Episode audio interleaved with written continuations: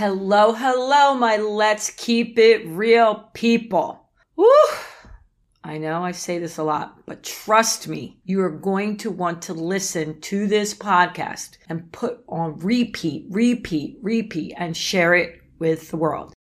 Because today we're talking about something everyone cares about. That's right. Money, baby. Sometimes I know this can be a difficult topic for most people, but my next guest makes it so user-friendly and fun. I could have talked to him forever, and I got so many tips that I could apply right away. His book, Cashflow Cookbook, I love this description, is a simple step-by-step approach to get out of debt and build wealth. There are no gimmicks and no complicated schemes. And trust me, people, it's the truth. That's all I got to say. Sit back, enjoy. As always, I really appreciate you sharing, liking, and rating this podcast. It makes a huge difference. And as always, I am truly grateful for your support and you sending me the most incredible clients and speaking engagements and buying my books. I mean, you people are awesome. Thank you. Enjoy. Toodles.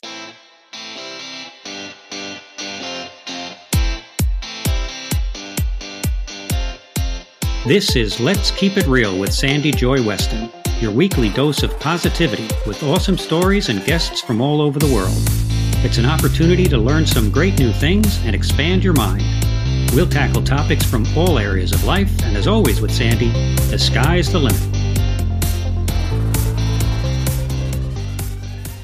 Hello, my Let's Keep It Real people. I know you constantly say to me, we're all about the well-being, Weston, but let's do well-being with money. So, your wishes come true. I have a guest that's going to tell us how to make money easy peasy, minimal effort.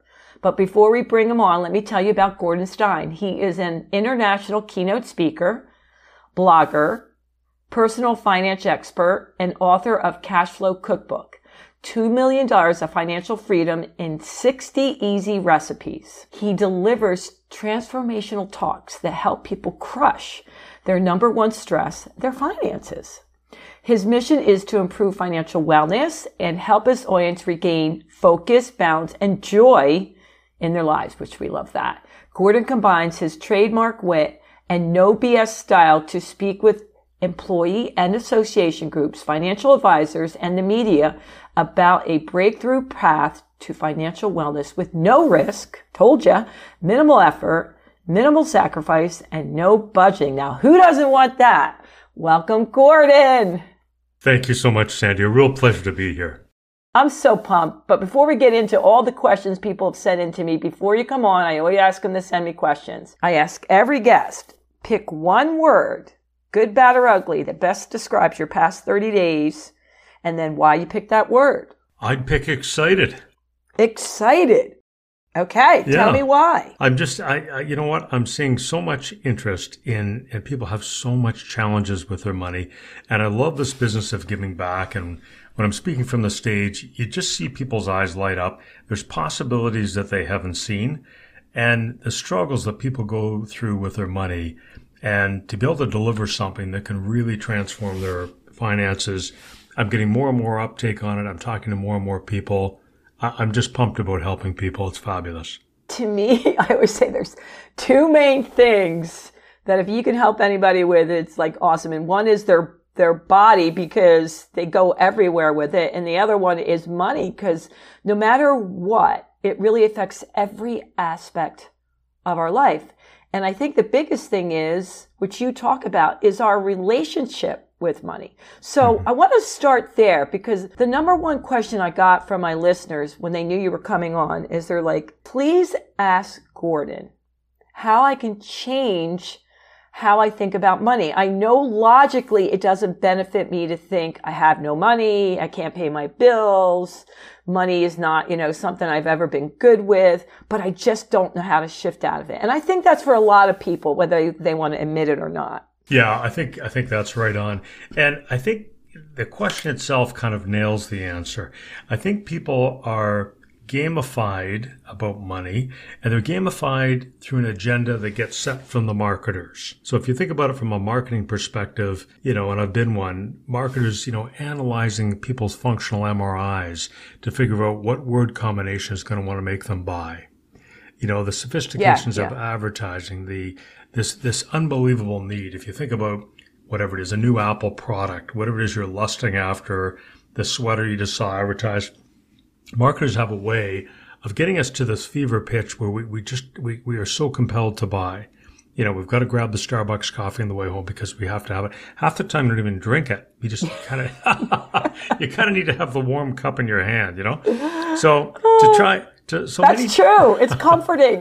It is. So lots of personal finance people, and I disagree with most of them too. I'll just tell you that up front. Ooh. They have this thing where they're going to go and try and change that. They're going to say, oh, well, just give up your latte. Stop going to Starbucks. You know, stop going shopping, all of these things. You can't. It's like the people saying, you know, stop grabbing a donut on the way home from work. It's not the way to do it. Yes, that's what you need to do ultimately, but I think there's a far better path, and we have to retrain our minds. But let's do it in a way with minimal effort and minimal sacrifice rather than, you know, having this sort of cold shower approach that just about nobody can follow. You know, years ago, a woman that talked about Consumer Reports on the news said to me, you know, Sandy, it's not that I don't think people should have Starbucks every single day, but if they're complaining about their money, I don't know how you feel about this. I just want them to be aware of how much they're spending on their Starbucks or their lattes every single month. I agree with that. I think we've got to go back one more step. And what I'd say about money, you know, people really misunderstand. So I can just tell you from a personal perspective, I wanted to get a kayak for my wife and I. I went out and bought great kayaks. I didn't skimp at all. We went to see the Eagles a little while ago. I got great tickets because you know what? Who wants to sit in lousy seats when you're going to see a band that you're excited about? Absolutely. So, but there is a catch to it, and it's where you start on this money journey, and that's probably where we should turn. What's the place to start? And the answer is not giving up things you love, not making a detailed budget. You know, imagine if your spouse said to you, hey, this weekend, let's sit down and prepare a detailed budget. How's that going over? I'm going to vomit. So the whole key is that's not the place to start. Okay, so where are we starting? Well, in Cashflow Cookbook, it's written like a cookbook, so it's easy to follow, and it's got a lot of cooking puns. So my editor said it's got enough cooking puns to fill a roasting pan, which it probably does. But yeah. So the first step in the book was we talk about this idea of broiling a bill. So go back to the Eagles. If I want to see a concert I'm excited about, I want great seats. No question about it. Now, if you think I pay a penny more than I need to on my gas bill or my electric bill or my house taxes or anything of these mundane things I spend, I absolutely do not. So what I suggest is you take these dozen bills or so that we pay every month, whether it's cell phone bill, car insurance, home insurance, life insurance, utilities, house taxes, all of these things, these all can be dramatically lowered, and it's shocking how easy it is to do. So what I like people to do, and there's a couple in the book, and we follow their story, Eric and Keisha, and we watch over the shoulder as they make these financial discoveries, and they free up $1.5 million of wealth for their retirement. Wow. But not breaking a sweat. So that's what we want to go through now. So a great place to start to tune up your finances is you can pretty much pick any of these bills at random. So let me take as an example car insurance.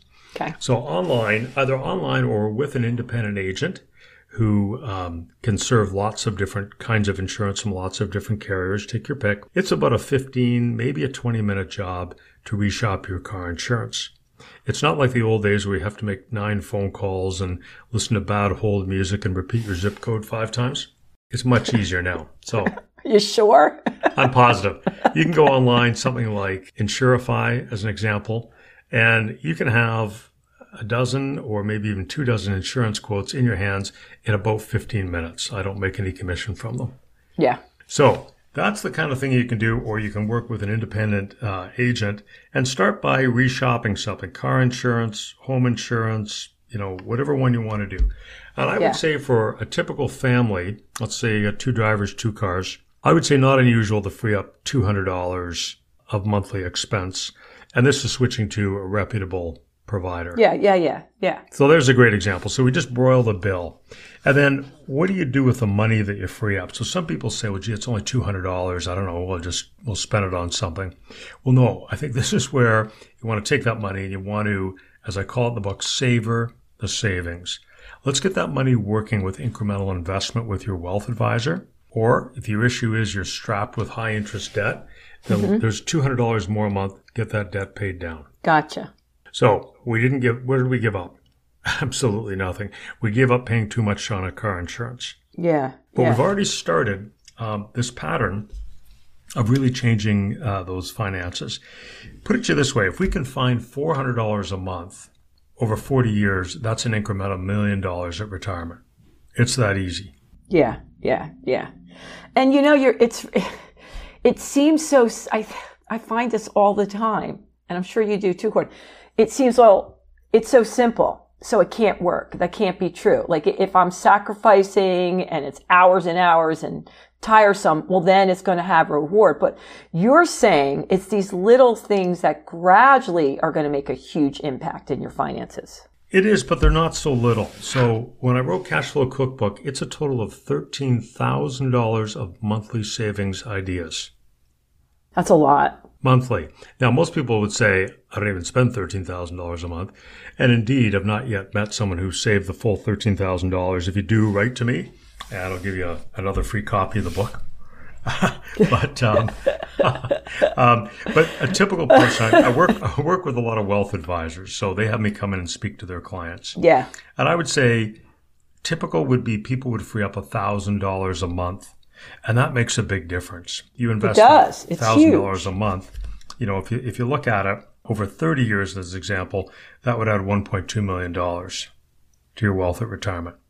You know, I wondered this. When the way you set it up in your book, you're saying it's not like you're going to sit down for the entire weekend and map it out.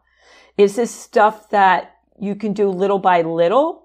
Well, that's the beauty of it. So in the book, as I mentioned, we follow this couple, Eric and Keisha. They're 35 years old. They got twins, and they're more or less living paycheck to paycheck. They got a great life, and the kids are in programs and activities, nice house, vacations, but they're really not putting a whole bunch away.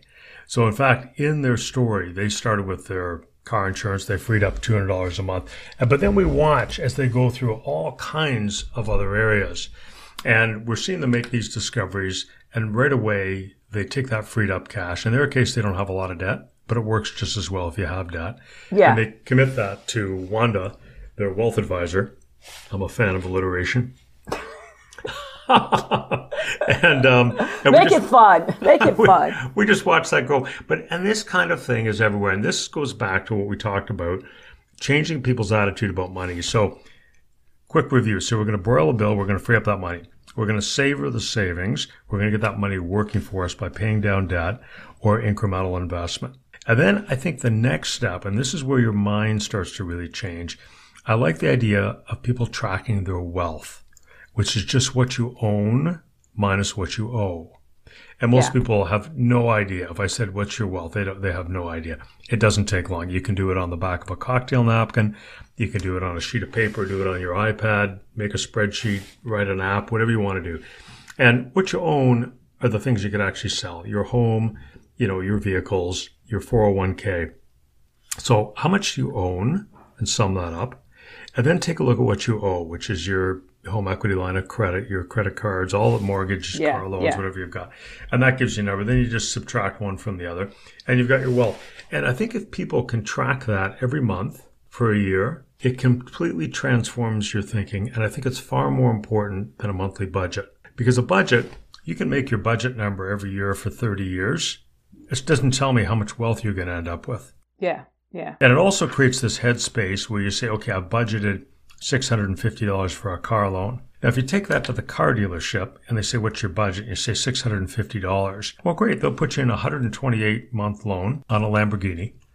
And you're going to pay an extortionate amount of interest, but you made your budget. And this is the problem. But now you think about it from a wealth perspective, you're going to look at this and you're going to say, okay, I don't want to do that because I'm going to be paying out this interest forever.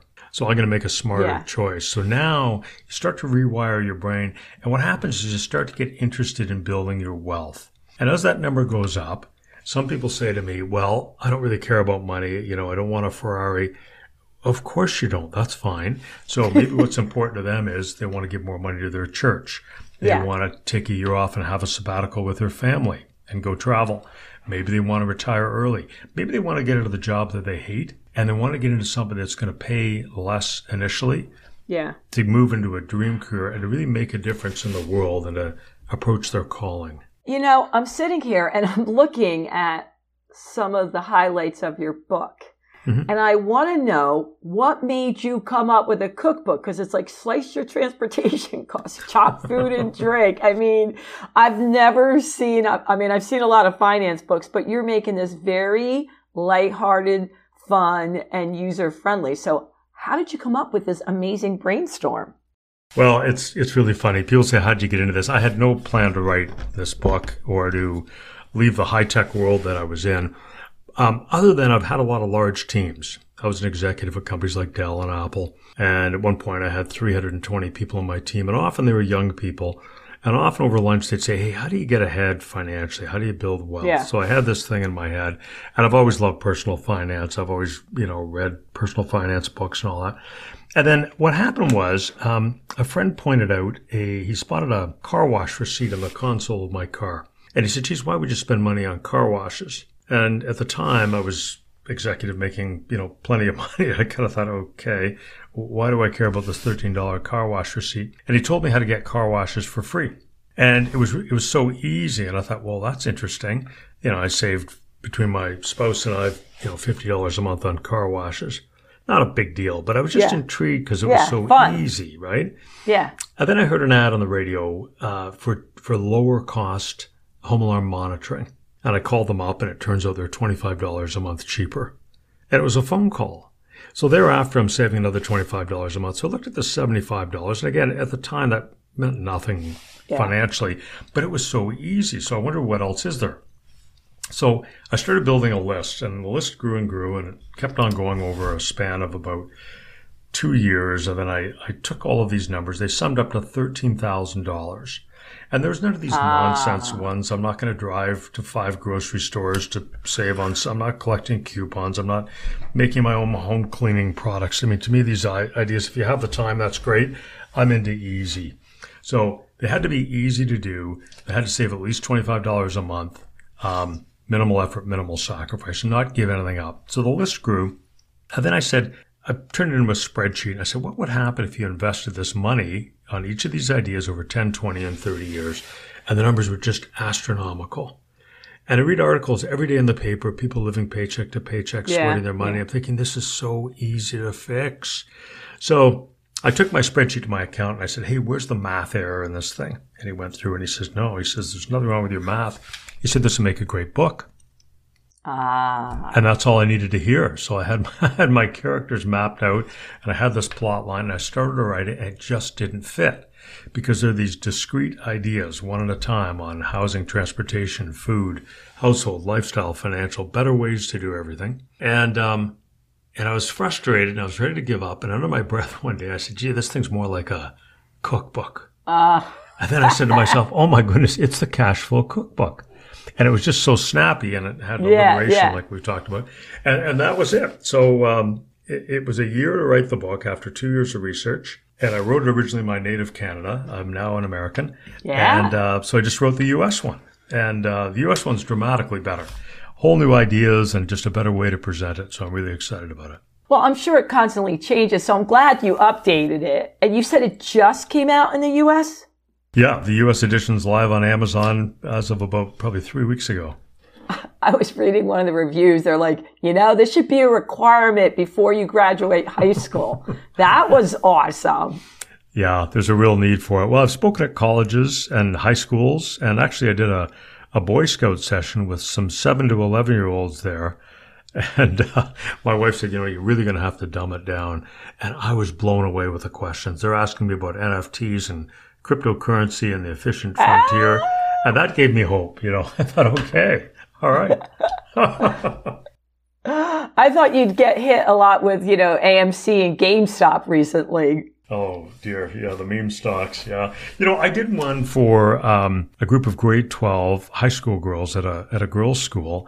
And they said, okay, we've got you booked for 8 o'clock on a Friday. And I said, like, are you trying to torture me? You want me to speak to a group of 17-year-old girls Friday at 8 a.m. How is this on personal finance? How is this going to work? Yeah, yeah. You know, but they were fabulous. I couldn't get out of there. They're coming up to me and saying, look, I've got this Intrust account with my father, and I just invested in Apple, and I'm wondering if I should, you know, get more NVIDIA. It was unbelievable how interested and how engaged they were. We need to provide more of this information to our kids. We really do. I agree, because with all the courses they have in school, I remember sitting there with a couple people and a parent raised their hand. They're like, okay, these are all great. I get it.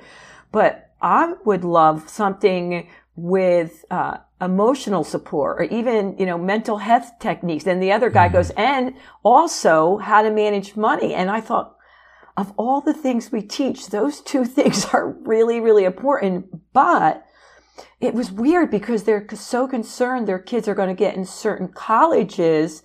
And those weren't the courses that were going to get them in, which to me seems totally backwards. Well, it's crazy. And, you know, when you talk about the sort of mental health and then you talk about financial wellness, and what intrigues me is in the U.S., the whole wellness business, it's an $8 billion business. And when you look at what people have on their, you know, their wellness programs, meditation and yoga and counseling to help with their stress, well, our number one source of stress, according to the American Psychology Association, is our money. Yeah, so absolutely. Why don't we get rid of the stress in the first place? If you want to do yoga and meditate, those are good things. But let's go to the source. Let's fix people's money. You know, it's so funny because I'm sitting here cringing because I don't want to have to tell my husband he's right.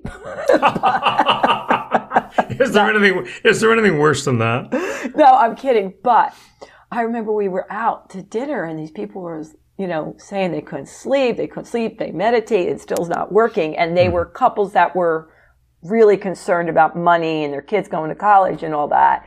And my husband says, listen, you know, he's a lawyer. He's like, I'm not saying you shouldn't meditate and all that, but why don't you try to improve the thing you're stressed about, you know? And they're like, no, because there's always going to be stresses in your life. You have to learn to meditate. He's like, I'm not saying you shouldn't meditate again. I'm just saying maybe you would meditate less or if you worked on the thing that was stressing you. It was funny. Sandy, I love this man. Common sense at its best, right? Very logical. Like common sense at its best, you know? Yeah. It's like, and I love meditating and journaling and I'm all about mindset, but you can't avoid the things that you want to work on. You know, it would be like being concerned with your weight and meditating about it, but still every night, you know, having so much dessert, you know, right before bed. So, hey, do you want to talk about some of the recipes?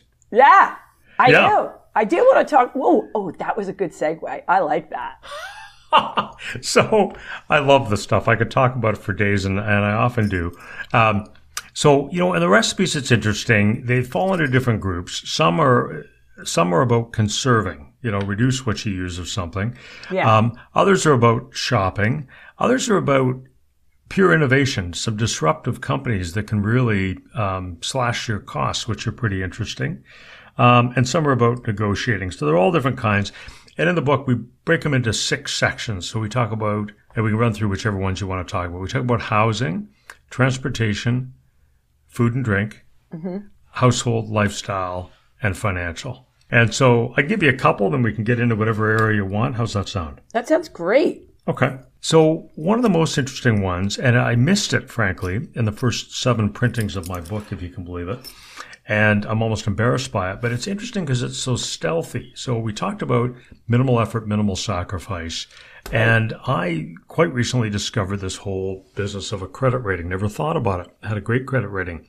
And then I came to the U.S. About 2.5 years ago, and I applied for a credit card. I think it was at a Best Buy, and they turned me down. In Canada, I had a few cards with a $30,000 or $40,000 limit. They wouldn't give me a card. I said, well, give me one for, I don't know, just $1,000. No. And so I went to the bank, and finally I had to get a card that had a $300 limit. And get this, I had to leave $330 on deposit. It was like a baby credit card, a training wheel credit card. Yeah. I was humiliated. And it got me into this whole thing because I had no credit rating in the United States. I had no idea who I was. So I've been busily working myself up to get a good credit rating, but it really opened my eyes. And what's interesting is you could have two people earning the same amount of money, same sort of age and stage, all the rest of it. One has a good credit rating and one has a mediocre one. Well, the difference in their interest costs on their mortgages and their car loans can swing by 70%, 70. Wow. And their car insurance can swing by 30 to 50%. Their house insurance can swing by 30 to 50%. So it's not at all inconceivable. You could have two people, similar age and stage, own their homes, whatever. One has some errors on their credit report, very common. And as a result, they might be paying $1,000 more a month in total between their loan interests on their cars and their housing, etc., and their car insurance and their home insurance. And they may be getting turned down for jobs as well. So this credit rating is really something overlooked for the first while. But again, minimal effort, minimal sacrifice, really easy. You can go online, get an account with Experian as an example, see your credit rating, and you can also see what's in the report. So when I checked mine, I did this earlier, I had some credit cards that I'd long since canceled, and they were still in there. So the errors are very common, and they're easy to fix. You can do it yourself, you can get a firm. So there's one. Again, you're not giving up your Starbucks. You're not, do you get great tickets for the Eagles? Springsteen's coming in April. I can assure you I'll be near the front. So that's an interesting example. Another one, and there's lots of, ones that are pretty straight ahead. Gas bill, electric bill. I'll show you how to easily drop all those dramatically. I've slashed both my electricity bill and my gas bill at my home in Cleveland by 50% each. Wow. It's shockingly easy to do. So there's an example. But an interesting one, one of the other ones that fascinated me when I did the research for the book is clothing. And when I'm on a stage, and as soon as I say clothing, I just see people recoil in horror, and people say, no, I love my clothes. What are you doing? Stop. But what's interesting is we only ever wear 20% of the clothing that we buy. Oh, I believe that. A lot of people say that's preposterous, but whether you do the trick where at the start of the year you turn your hangers backwards and each time you wear the outfit you turn it around, or if you have a clothing drive at your company, any of those things will make you realize, yeah, that's true. So you could, as an example, double your spend on clothing. In other words, double the great items in your wardrobe while slashing your clothing costs in half by just getting a little bit more mindful. And, many of us have had the experience here, you're out shopping, which I think is a dumb thing to do. I think you buy when you need something, but that'll come over time. People are out shopping and they see this fabulous blue sweater, it's a designer brand, and look at this thing, it's 50% off. And, all excited. So we buy this thing in a big hurry. Either you don't try and try it on. And it turns out the sleeves are too long. It's too boxy. It doesn't fit. It's on sale. You can't return it. You never wear it again. And that's obviously pure waste. But maybe it really is great. You try it on. You love it. And I've had the experience. You bring it home and you fold it up neatly and you go to put it in your closet. And where do you put it? Right beside the other almost identical blue sweater that you already had because you didn't shop mindfully. You didn't say, hey, here's the pieces that I need. Yeah. You just saw it and loved it. Yeah. Right. And when you buy it, buy great stuff. Don't buy cheap crap. Buy good stuff, good quality shoes, good quality clothing, but just do it mindfully. Lay out your wardrobe. In the book, Eric and Keisha do a bit of a fashion show for each other, and they get rid of a ton of stuff, but it just really made them realize, I think they threw out, 5 garbage bags of stuff they took to the box, in the parking lot of the mall. They're not wearing it. And they realized, and they realize in the book that, holy cow, we did do this just 1 year ago, and we're clearing out all this stuff all over again. Isn't that crazy? You know what? We all do it. I'm sitting here thinking, I'm not a big shopper. I'm not.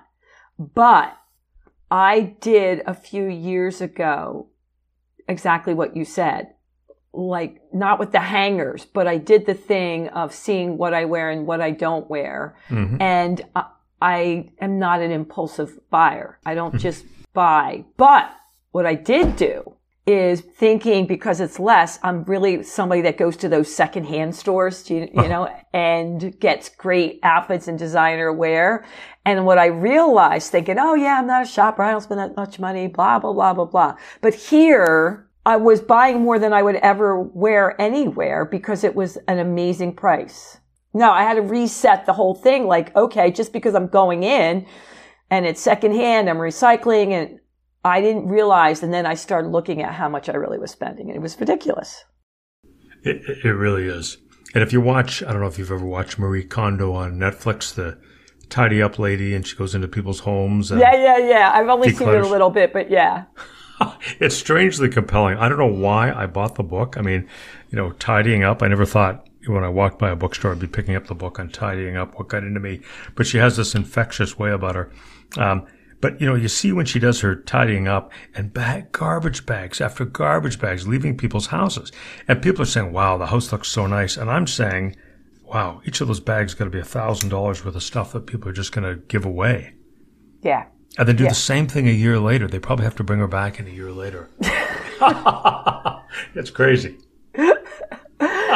Yeah, Gordon, I do want to switch gears a little bit and find out a little bit more about you, because they're definitely going to want to buy your book. I mean, they're going to want to have it. It's just going to be their guidebook they refer to.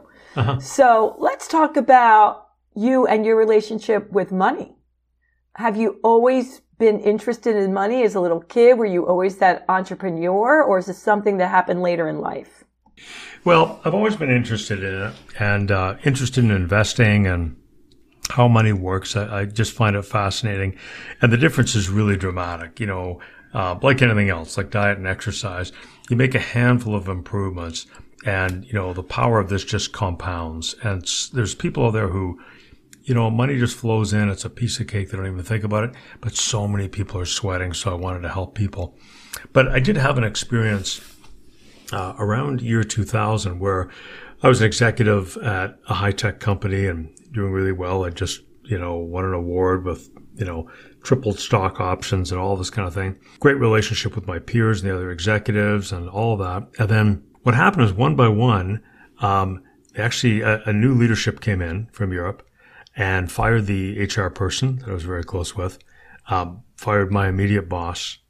Our general counsel moved to do some work in India. Our head of finance was fired, moved elsewhere. And I had nobody all of a sudden. Ooh. So a new president moved in from Europe, and often, as often happens, he wanted his own guy to run the part of the business I was running. And I was on the street, and at the time, I owed $555,000 in mortgages. I just bought a new home, and this is in Toronto where housing's quite expensive. Yeah. So I was out on the street in January. It was snowy. I got terminated at 7 p.m., made me wait around. I won't forget him for that. Anyway, so here I am, and it was in the middle of what they call the tech crack, this tech recession. So no technology firms were hiring. And it was just a cold chill that happened. It was devastating. And, you know, going out on interviews, and I remember going out to search firms, you know, headhunter firms, and they were empty. And I said, where's all the people? And they said, are you kidding? We had to let them all go. There's no jobs out there. Wow.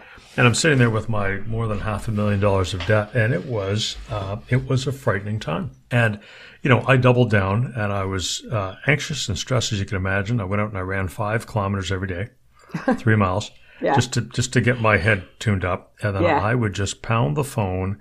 I'd call anyone who would listen to me and went at it until I had another job. But and it's not like I was extravagant, you know, the assets against that debt were quite considerable. So I wasn't I hadn't done anything foolish, but man, it really makes you realize, you know, you can go from being in a great position to really being in trouble in a pretty big hurry. So when did you feel more relaxed? Like how long before you were like, okay, I got a handle on this? Well, you know, I worked it. And I just worked the phones till I found myself another great job. And I just put a big priority on getting rid of that debt as quickly as I could, and I did.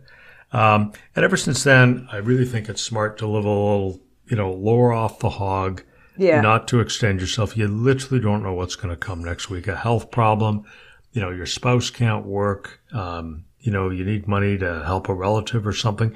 We just don't know what's coming. And so real happiness doesn't come from, that shopping trip where you bought a bunch of stuff that you regret when the credit card bill comes. Happiness comes from freedom and from not having to worry. And that's far more powerful than having a little bit of extra stuff.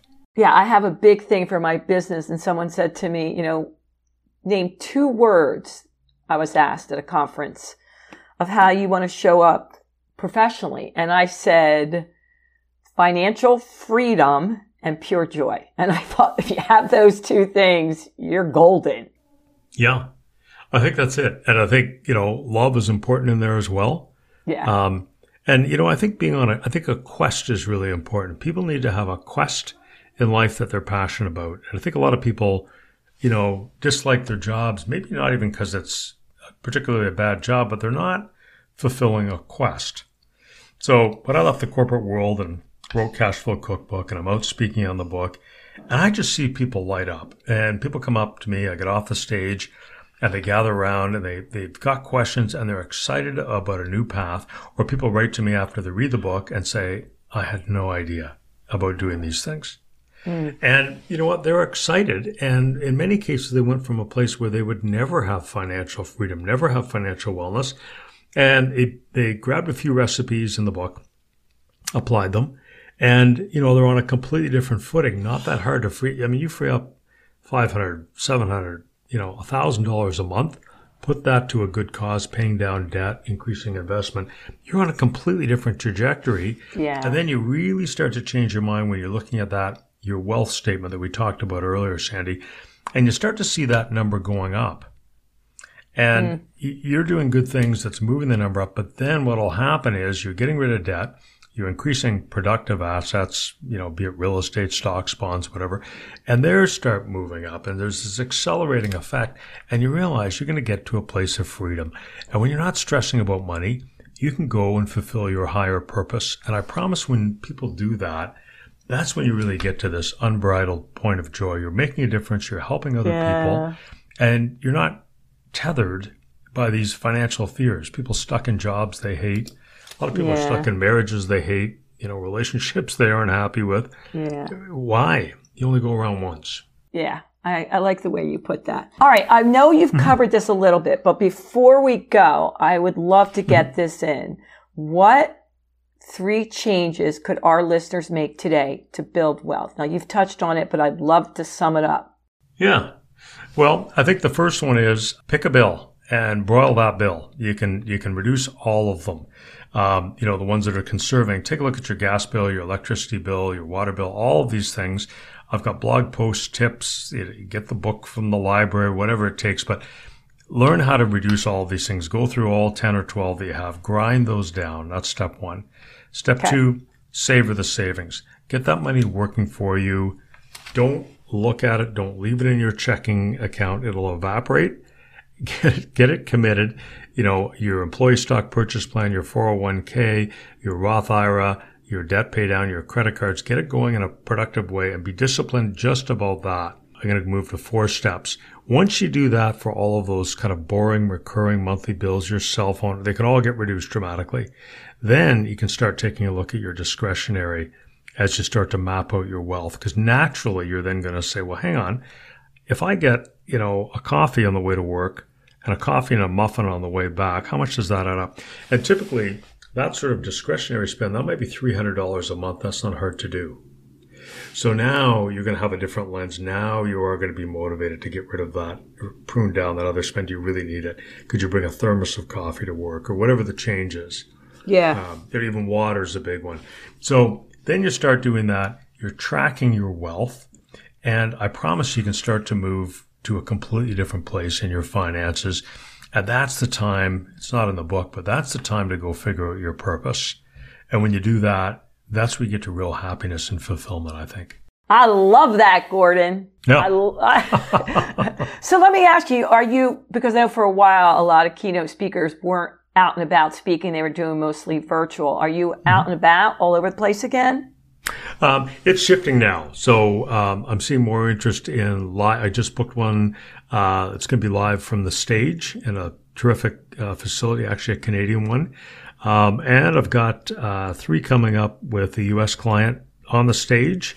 Actually, that one's right here in Cleveland, which is fun to do it in the hometown. But yeah, there's more and more interest. People want to get out. People want to reconnect again. You know, they want to wear pants.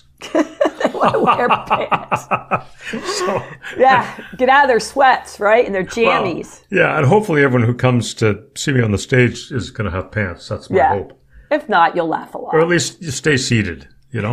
Stay seated. Okay, and big thing. What about the people that are writing me who, like you said, they're living paycheck to paycheck, but they can't even begin to think to save even a penny? I'm guessing you're going to tell them to go back and look at their existing bills because there are going to be ways that they can cut everything down. I will personally guarantee there are ways to cut everything down. And, you know, a lot of people say, well, that sounds great, but, you know, I just don't have the time. Okay, well, I'm just going to say this. The average American watches 20 hours of television a week. So you know what? You actually they do have the time. You're gonna miss a handful of episodes, or keep it on in the background. Well, you know, I mean, if you went through all of Cashflow Cookbook, you went through every recipe. I don't think you'd even need 20 hours to implement everything. I would say typically more like 10 hours to make all of these changes, and that's 1 week's worth of television. You can do it. I'm confident. You know, I love that. Yeah. I love it. And I love that I can hear it in your voice. Like there's no doubt in your mind that this is going to work. And I love that you want to share it with the world. I'll give you one more quick example. Would that be helpful? I would love it. Okay. So here's a live one because I see these things all the time. So I got prescribed Crestor by my doctor for cholesterol. It's probably the most commonly prescribed drug in America. Some people have drug plans. Some people don't have drug plans. If you do, you got to co-pay, all this stuff. Yeah. So I went to go get the pills. And what nobody thinks about it. You get the prescription from your doctor saying, oh, where's the pharmacy? I got to get this thing filled. You never say, how much is it going to cost? And is there a better way to buy this thing? Who asked that question? Nobody. So I go into one of the big, pharmacy companies in the basement of my doctor's building. Who knew? So convenient. So I go in to get this thing filled, and she gets it filled. She goes, $107. Well, how long does that do me for? 1 month. Yeah. And I said, well, so I have to take this for the rest of my life. It's $107 a month. She said, yes. I said, that seems a little pricey. And she says, well, why don't you get our drug card? Because then it's only $63 a month. I said, well, how much is the drug card? $20 a year. Oh. Well, this is a deal, right? $20 a year to save $500. So I signed up for the drug card. I went for dinner with my brother-in-law, and I'm bragging about how smart I am with the drug card.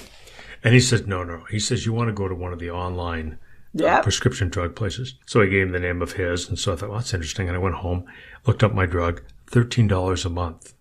You go to the, the CVS, the Walgreens, get the pills for $13 instead of 107.